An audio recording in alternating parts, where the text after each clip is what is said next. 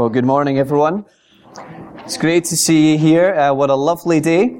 Uh, thank you to all who've participated so far in our service.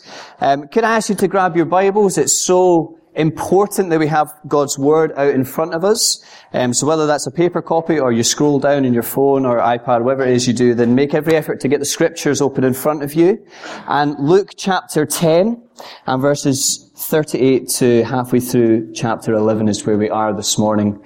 Um, you should have received hopefully a sermon outline as you came in. That's going to be quite important for this morning. So if you don't have one, put your hand in the air like you just don't care.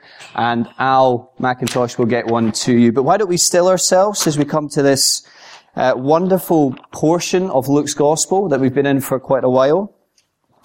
And let's take just a moment in our Martha world just to have a moment uh, of Mary stillness. Will we do that and we'll pray as we come to God's Word this morning? Let's pray.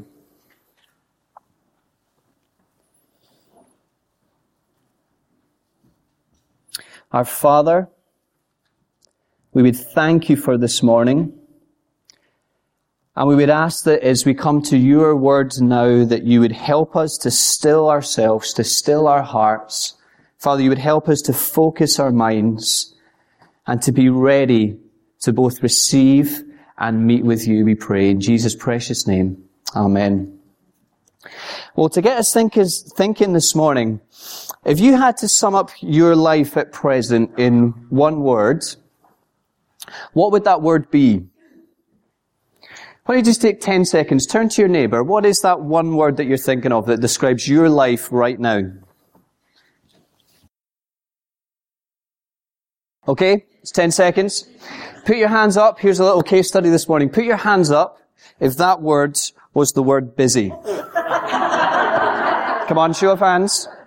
How many of us, that was the word busy, describes our life just now? Right in the air. So just have a look around and take that in. Because we are a busy people. You can put your hands down now. We're a busy people. It's one of the buzzwords of our day, isn't it? Our generation, busy. We are always, always busy. Everybody's busy. Everyone I talk to is busy. Even in pastoral ministry, when you go to ministers' conferences, how do people respond? How are you? Oh, I'm busy. We're always busy. In fact, I heard someone the other day refer to our always on world. Our phones are never off. Our alerts are always going. Our minds are always active. We live in an always on busy world. Well, here's the question that I want us to think about this morning. What are we busy with? There are, I don't know if you've ever stopped to think about this, there are 10,080 minutes in a week. Just think to yourself, what do you fill them with? What are you busy doing? Here's the challenge that God's Word would bring to us this morning as those who are following Jesus Christ. Are we making room in our busy lives for the things which matter most? Now, if you remember last week, we said that we're in this kind of school of discipleship portion of Luke's gospel. And the big question that Luke's trying to get his readers to think through is what does it mean to follow this king? What does it mean to follow Jesus Christ? And last week we, we looked at the parable of the, the Good Samaritan and we saw that following Jesus involves sacrificially and compassionately loving and caring for those round about you as those who have been made in God's very image. But this week, if last week's question was, or discipleship lesson rather, was an external lesson, well this week Luke gives us an internal one.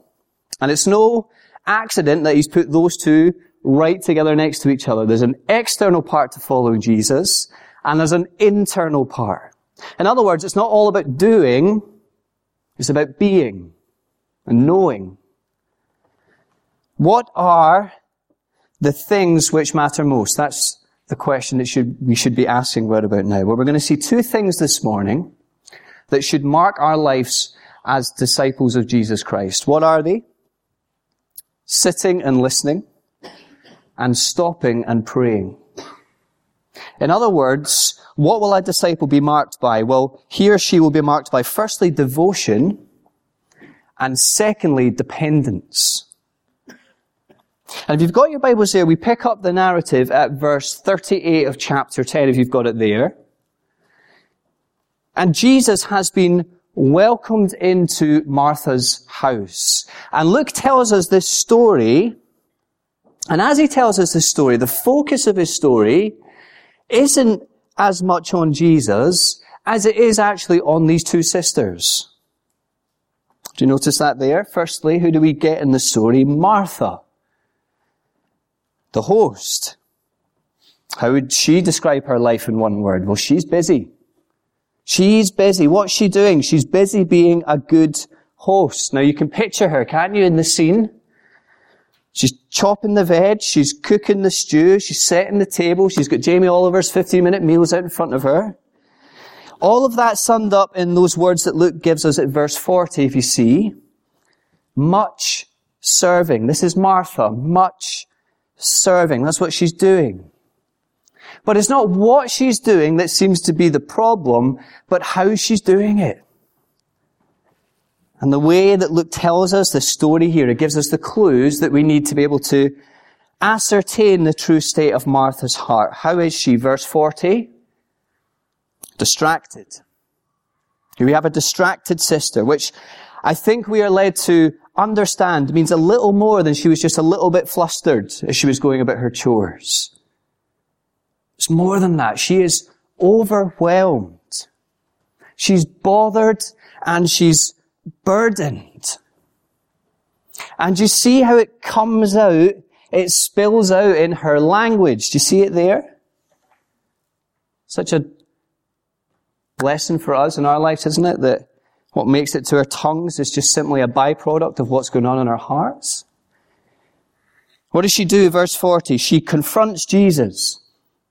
I can picture her. She, she, she throws off her apron. She throws the dish towel on the floor. Lord! Notice what she calls him there. It's not that Mary doesn't know who he is. Lord. Lord, do you not care? Do you not care that, that Mary is doing nothing while I'm doing absolutely everything? Now we have to say there's, there's a little bit of us that understands what she's saying there, doesn't it? How is Jesus going to respond? What's he going to say? Good point, Martha. Come on, Mary. You need to up your game here. No, what does he say? Would you notice the grace in Jesus' response to her? Martha, Martha. Gentle yet deeply concerned words for this woman. Verse 41, Jesus, he sees her heart.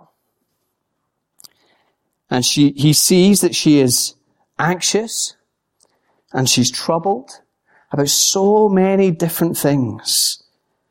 But the cares of this world, the, the pressures of life, and what are they doing? They're coming into her heart, they're choking her joy, and they're dragging her away from a right devotion to Jesus, her master. You see, it's not that the stuff that Mary is doing is bad. It's just that those things are pulling her away from what is best. Kevin DeYoung, he writes this about this passage. Martha is so busy with dinner that she's giving Jesus her spiritual leftovers. Here's Martha. She's busy. And then we get the other sister, don't we? We get Mary. And where is she in this picture? She's sitting with the right heart at Jesus' feet. She's like Greyfriars Bobby. If you go and you, you look at his statue just off North Bridge, I pass it every day and I stop to read it this week. You see the plaque that reads, here is the dog that faithfully followed his master. This is Mary. She's there. She's at his feet. Because we need to understand that in Jesus Christ, she's found somebody who's captivated her heart. That's why she's at the feet of Jesus. And what is she doing at the feet of Jesus? She's listening to his teaching. The very words from her master's mouth. You see, Jesus hasn't just captivated her heart. He's captivated her mind. And what does Jesus say about her? Some of the most beautiful words I think Jesus says about a human being here. What has she chosen? the good portion. The good portion. It's, it's kind of Sammy language. The language of the Psalms about close fellowship with God being the most desirable thing in one's life. Mary has chosen the good portion and Jesus commends her for it. Jesus commends her for her undistracted devotion to Him and His words. And I think that as we read this story this morning, we are invited, as we look at this woman here, we are invited to ask ourselves as followers of Jesus, which one is your heart?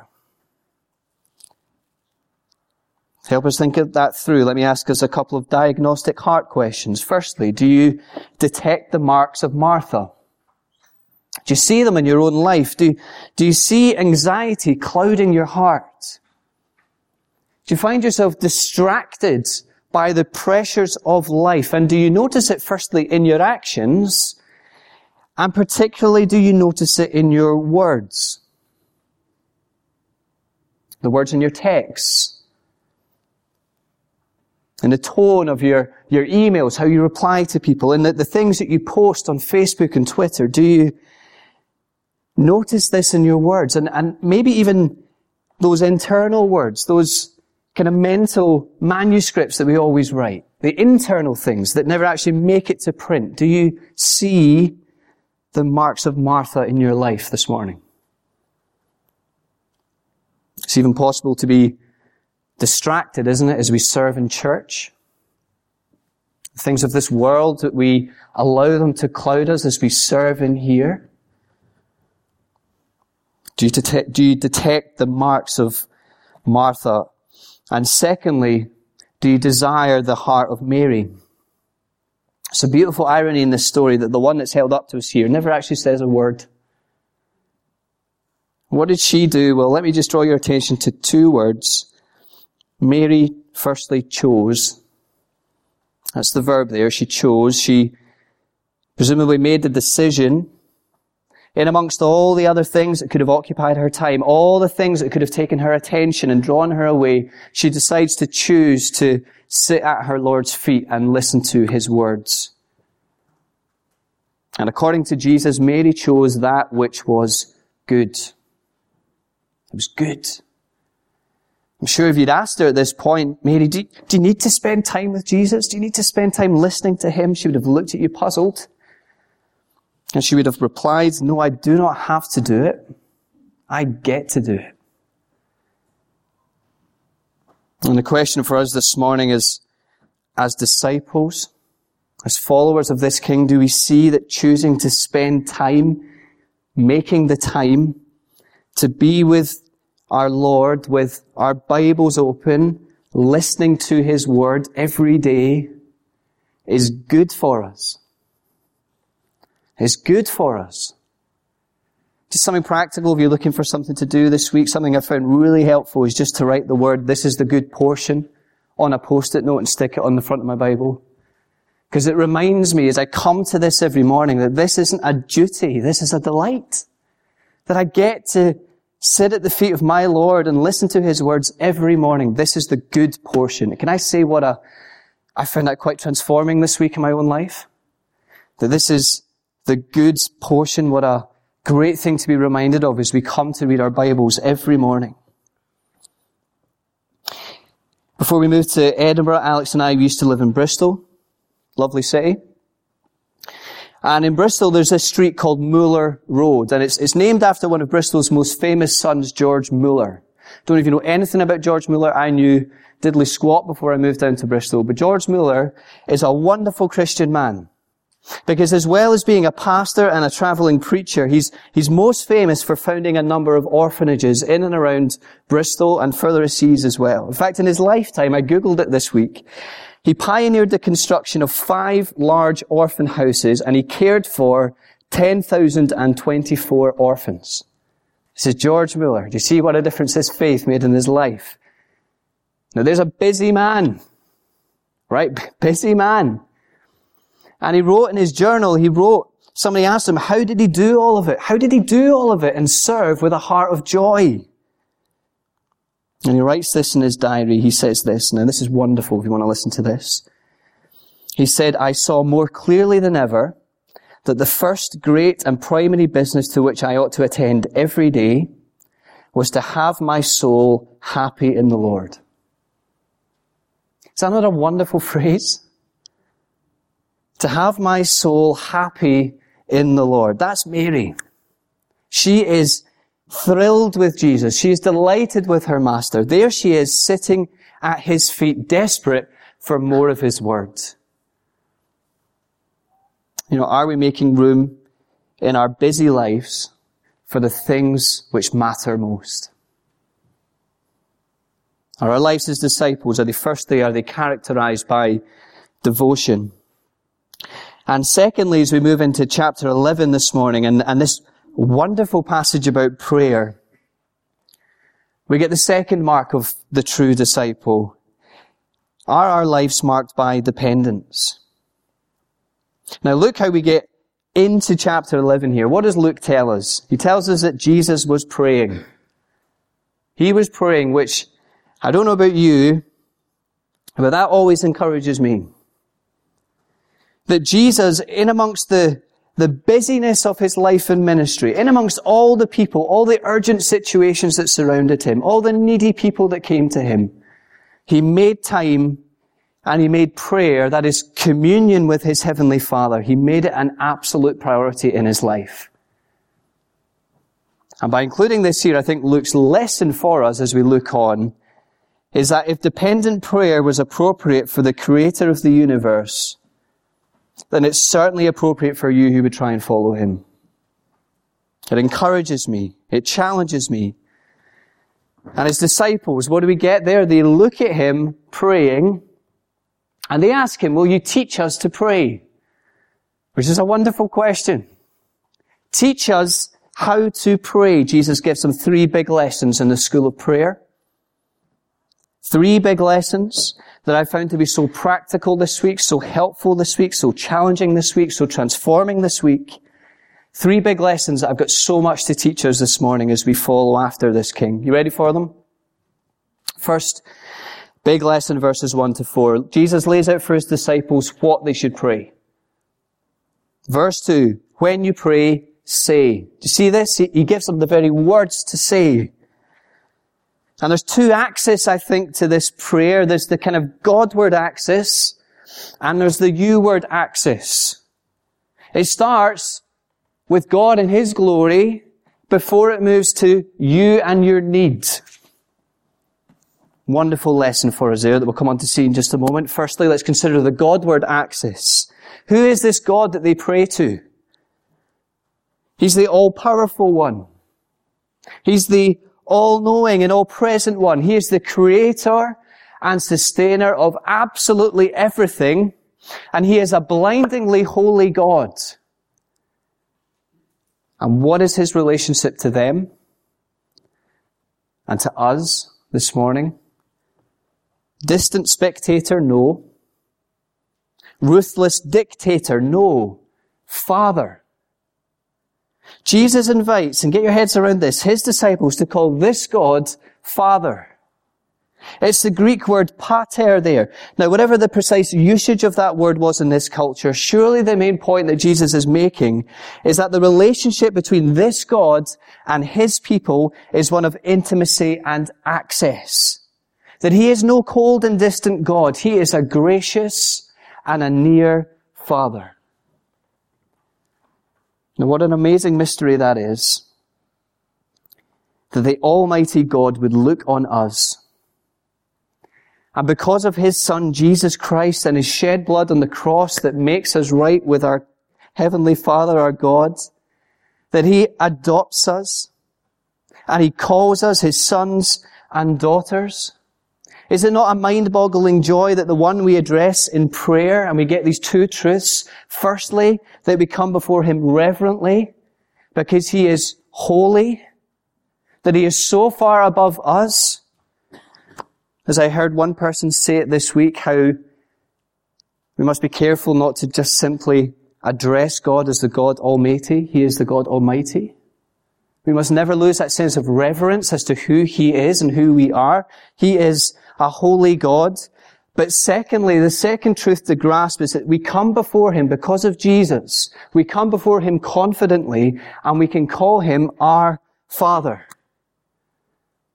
Two wonderful truths that we must never let go of.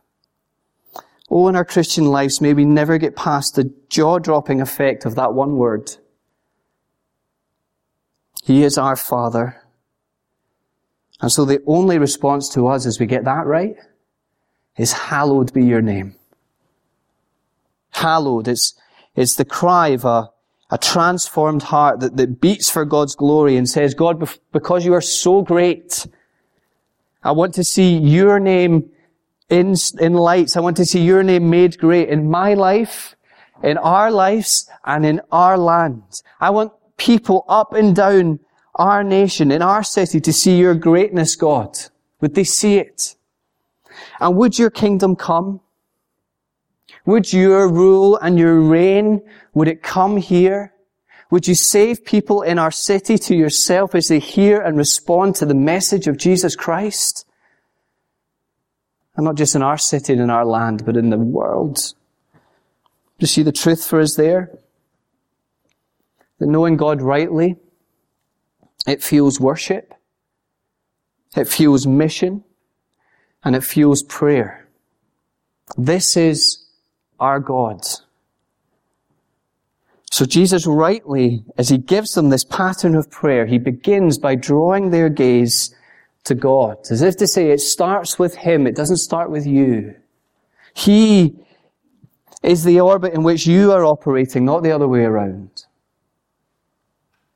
Once they have their, their vision of who God is, God their Father, once they have that vision refined and clarified, then, then they, be, then they can begin to see themselves rightly. And we get the other access to this prayer. Firstly, the Godward axis. Secondly, the you word axis.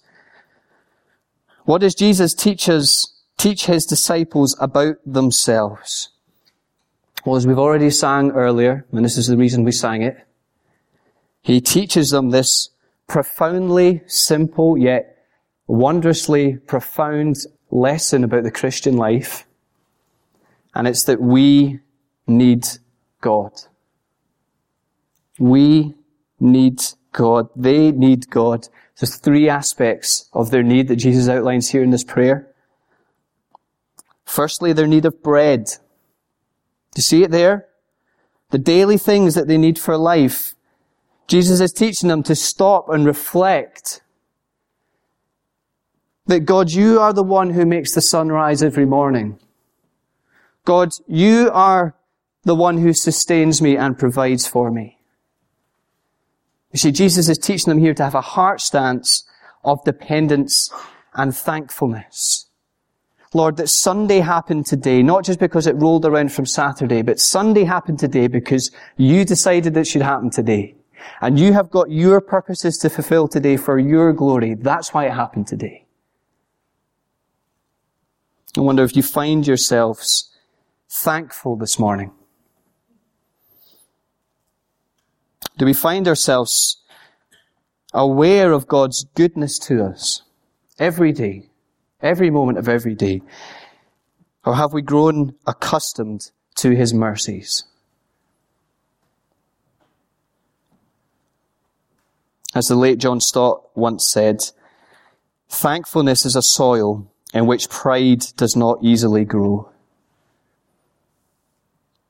Father, thank you. They need bread. Secondly, they need forgiveness. They need to be examining their own hearts, confessing their failures and sin and shortcomings against their Holy Father, and recognizing that He is gracious and He is merciful and knowing that because of Jesus and his shed blood that speaks a better word for us, that he is faithful and just to forgive their sin. And you see how Jesus so tightly knits here the relationship with God to the relationships with others. Because knowing that they have been forgiven much by God, it should affect how they relate to others. That they seek to forgive others. That they seek to be right with others. That they seek to deal with issues that arise with others. You know, let me ask you this morning, is there, is there anyone that you need to get right with? Is there bitterness brewing in your own heart against another brother or sister? Is there unconfessed sin in, in the, the chambers of your heart that is holding you back in your walk with the Lord? We need forgiveness. And thirdly, they need protection. It's a confession that, Lord, I know my own sinful heart. I know, as the old hymn says, I know that I'm prone to wander. Lord, I feel it. I know my weaknesses. And so, Lord, I need you by your Spirit living in me to direct and to guide my every step and my every thought and my every action today. Would you deliver me from evil? I need you, Heavenly Father. I need you. You know, before we came to Bruntsfield uh, five odd years ago, we, Alex and I, we spent a bit of time working in a in a Christian hospital, in Malawi, and every morning we used to have these team meetings at a ridiculous o'clock in the morning. We used to start by reading a portion of God's Word together, and we would sing together. Now you can imagine coming from a British background into that. It was a bit weird singing together. But we sung together, and I used to think I could hit a note, but I heard these guys sing, and I thought, oh, right, I can't hit a note. But every morning we used to sing the same song. We used to sing, Give me power, Lord Jesus, give me power, Lord Jesus, give me power every hour to be strong. Oh, give me power. And I used to repeat about six times. Now, I'm all up for repeating choruses. But that one got a bit repetitive. But I sat there convicted because I looked into my own heart and I thought, Graeme, have you ever sung that song really? Have you ever acknowledged that you need God? Have you ever acknowledged that you do not have the ability to guide your way through life? You do not have all the answers. And in fact, the cry, if I'm honest, the song of my own heart was, I'm okay, Lord Jesus. I've got the power. I've got the power for every hour to keep me strong. Now I wonder if that is true for us this morning. That we rate our ability to navigate our ways through the ups and downs of life. I've been praying this week for us that we would see that we do not have the power individually in our own lives, we would see our need of God. We would see that we need Him. And corporately as a church, that we would see that we need God. How often do we think we're okay because we can put on nice events and we can make nice coffee and we can do nice Bible studies. We can function as a church. We can get by. But my prayer this week has been, Oh Lord, would you rid us of our complacency? As a church community here, would you Forgive us for the times that we think in our busy lives that we can run from thing to thing and task to task and think that they are excuses for not stopping to acknowledge that we need you. Do you feel that in your own heart? Lord, I need you. Wednesday, the 10th of May, prayer meeting in the upstairs hall. We're going to pray for our nation, the UK. We put that together about six months ago, not really knowing what would happen, but what a time to pray for our country. Brexit, snap election. We need to pray. We need to pray to our great God. Come Wednesday the 10th of May. Let's pray together as a community and acknowledge that we need Him. Martin Luther famously wrote, I have so much to do today that it leaves me with little option but to spend the first three hours of this day in prayer. You know, one thing I've tried to do this week, and I'll invite you to do it, is I've just printed well, just try and make the Lord's Prayer the focus of my prayer times this week. And I've just printed it on the back of the sheet. Maybe you want to just this week make that the focus of your prayer. Just slip it inside your Bible, come to it every morning. And I found it such a realigning experience to, to pray this prayer and to stop after every line. That these are the words my Lord gave us, his followers, to pray. These are his words. And this is how I should be praying. Heavenly Father, I need you. That is what they should pray, and we'll rattle through these last two. I'm aware of time. Secondly, verses 1 to 10, Jesus lays out to his disciples how they should pray. And he tells them this parable. And it's about a host who receives an unexpected guest at what you must be able to say is an ungodly hour. And he's unprepared for this guest. Now in this culture, hospitality is a big deal. And so a first century host would do absolutely everything in their power to offer their guest the very best that they could give them. In a village, hospitality, not just an individual thing, it's a corporate thing. Everybody in the community was obliged to help each other be a good host. And so it was the duty of this neighbor, no matter how inconvenient, no matter what the hour, his duty to get out of bed in order to help his neighbor. None of Jesus' listeners would refuse to get out of bed. That is the point.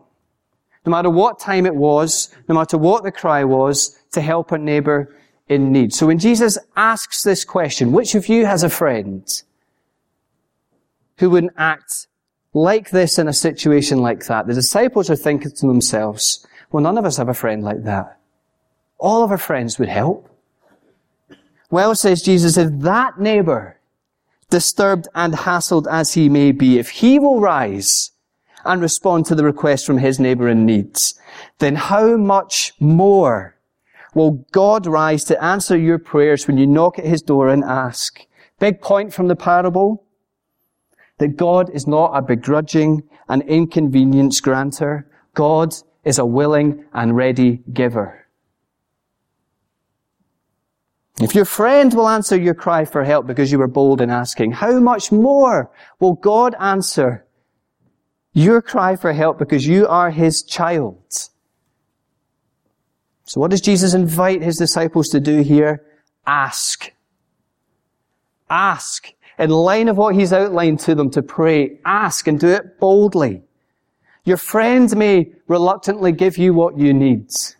But how much more as God's child will He gladly give you everything that you need? You may well be an inconvenience to your neighbor.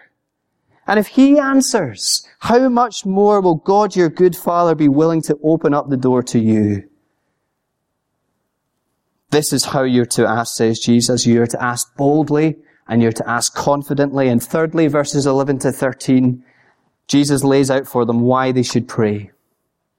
And again, it's this how much more logic. There's a bit of humor in there as well, isn't it? If you earthly fathers, if you know how to give good gifts to your children, how much more will your good and perfect Father not give his children things that will be bad or dangerous for them, but give them the things that are good for them? And to see it outlined there, most notably his very presence with us through the Holy Spirit. And as we close this morning, let's maybe bring a few of those strands together and, and bring ourselves back to that question that we asked at the outset. In our always on culture, are we making room in our busy lives for the things which matter most? As disciples of Jesus Christ, are we making time in our busy lives every day to sit and listen and to stop and pray? Are our lives, are they marked by undistracted devotion and by unashamed dependence? And I thought it'd be great for us this morning, just as we close, to, to close by saying the, the Lord's Prayer together as we read it here.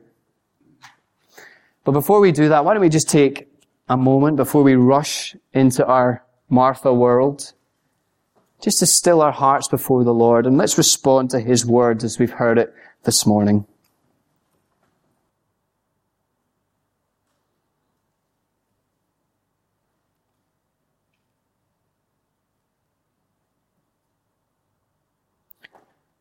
Let's pray together.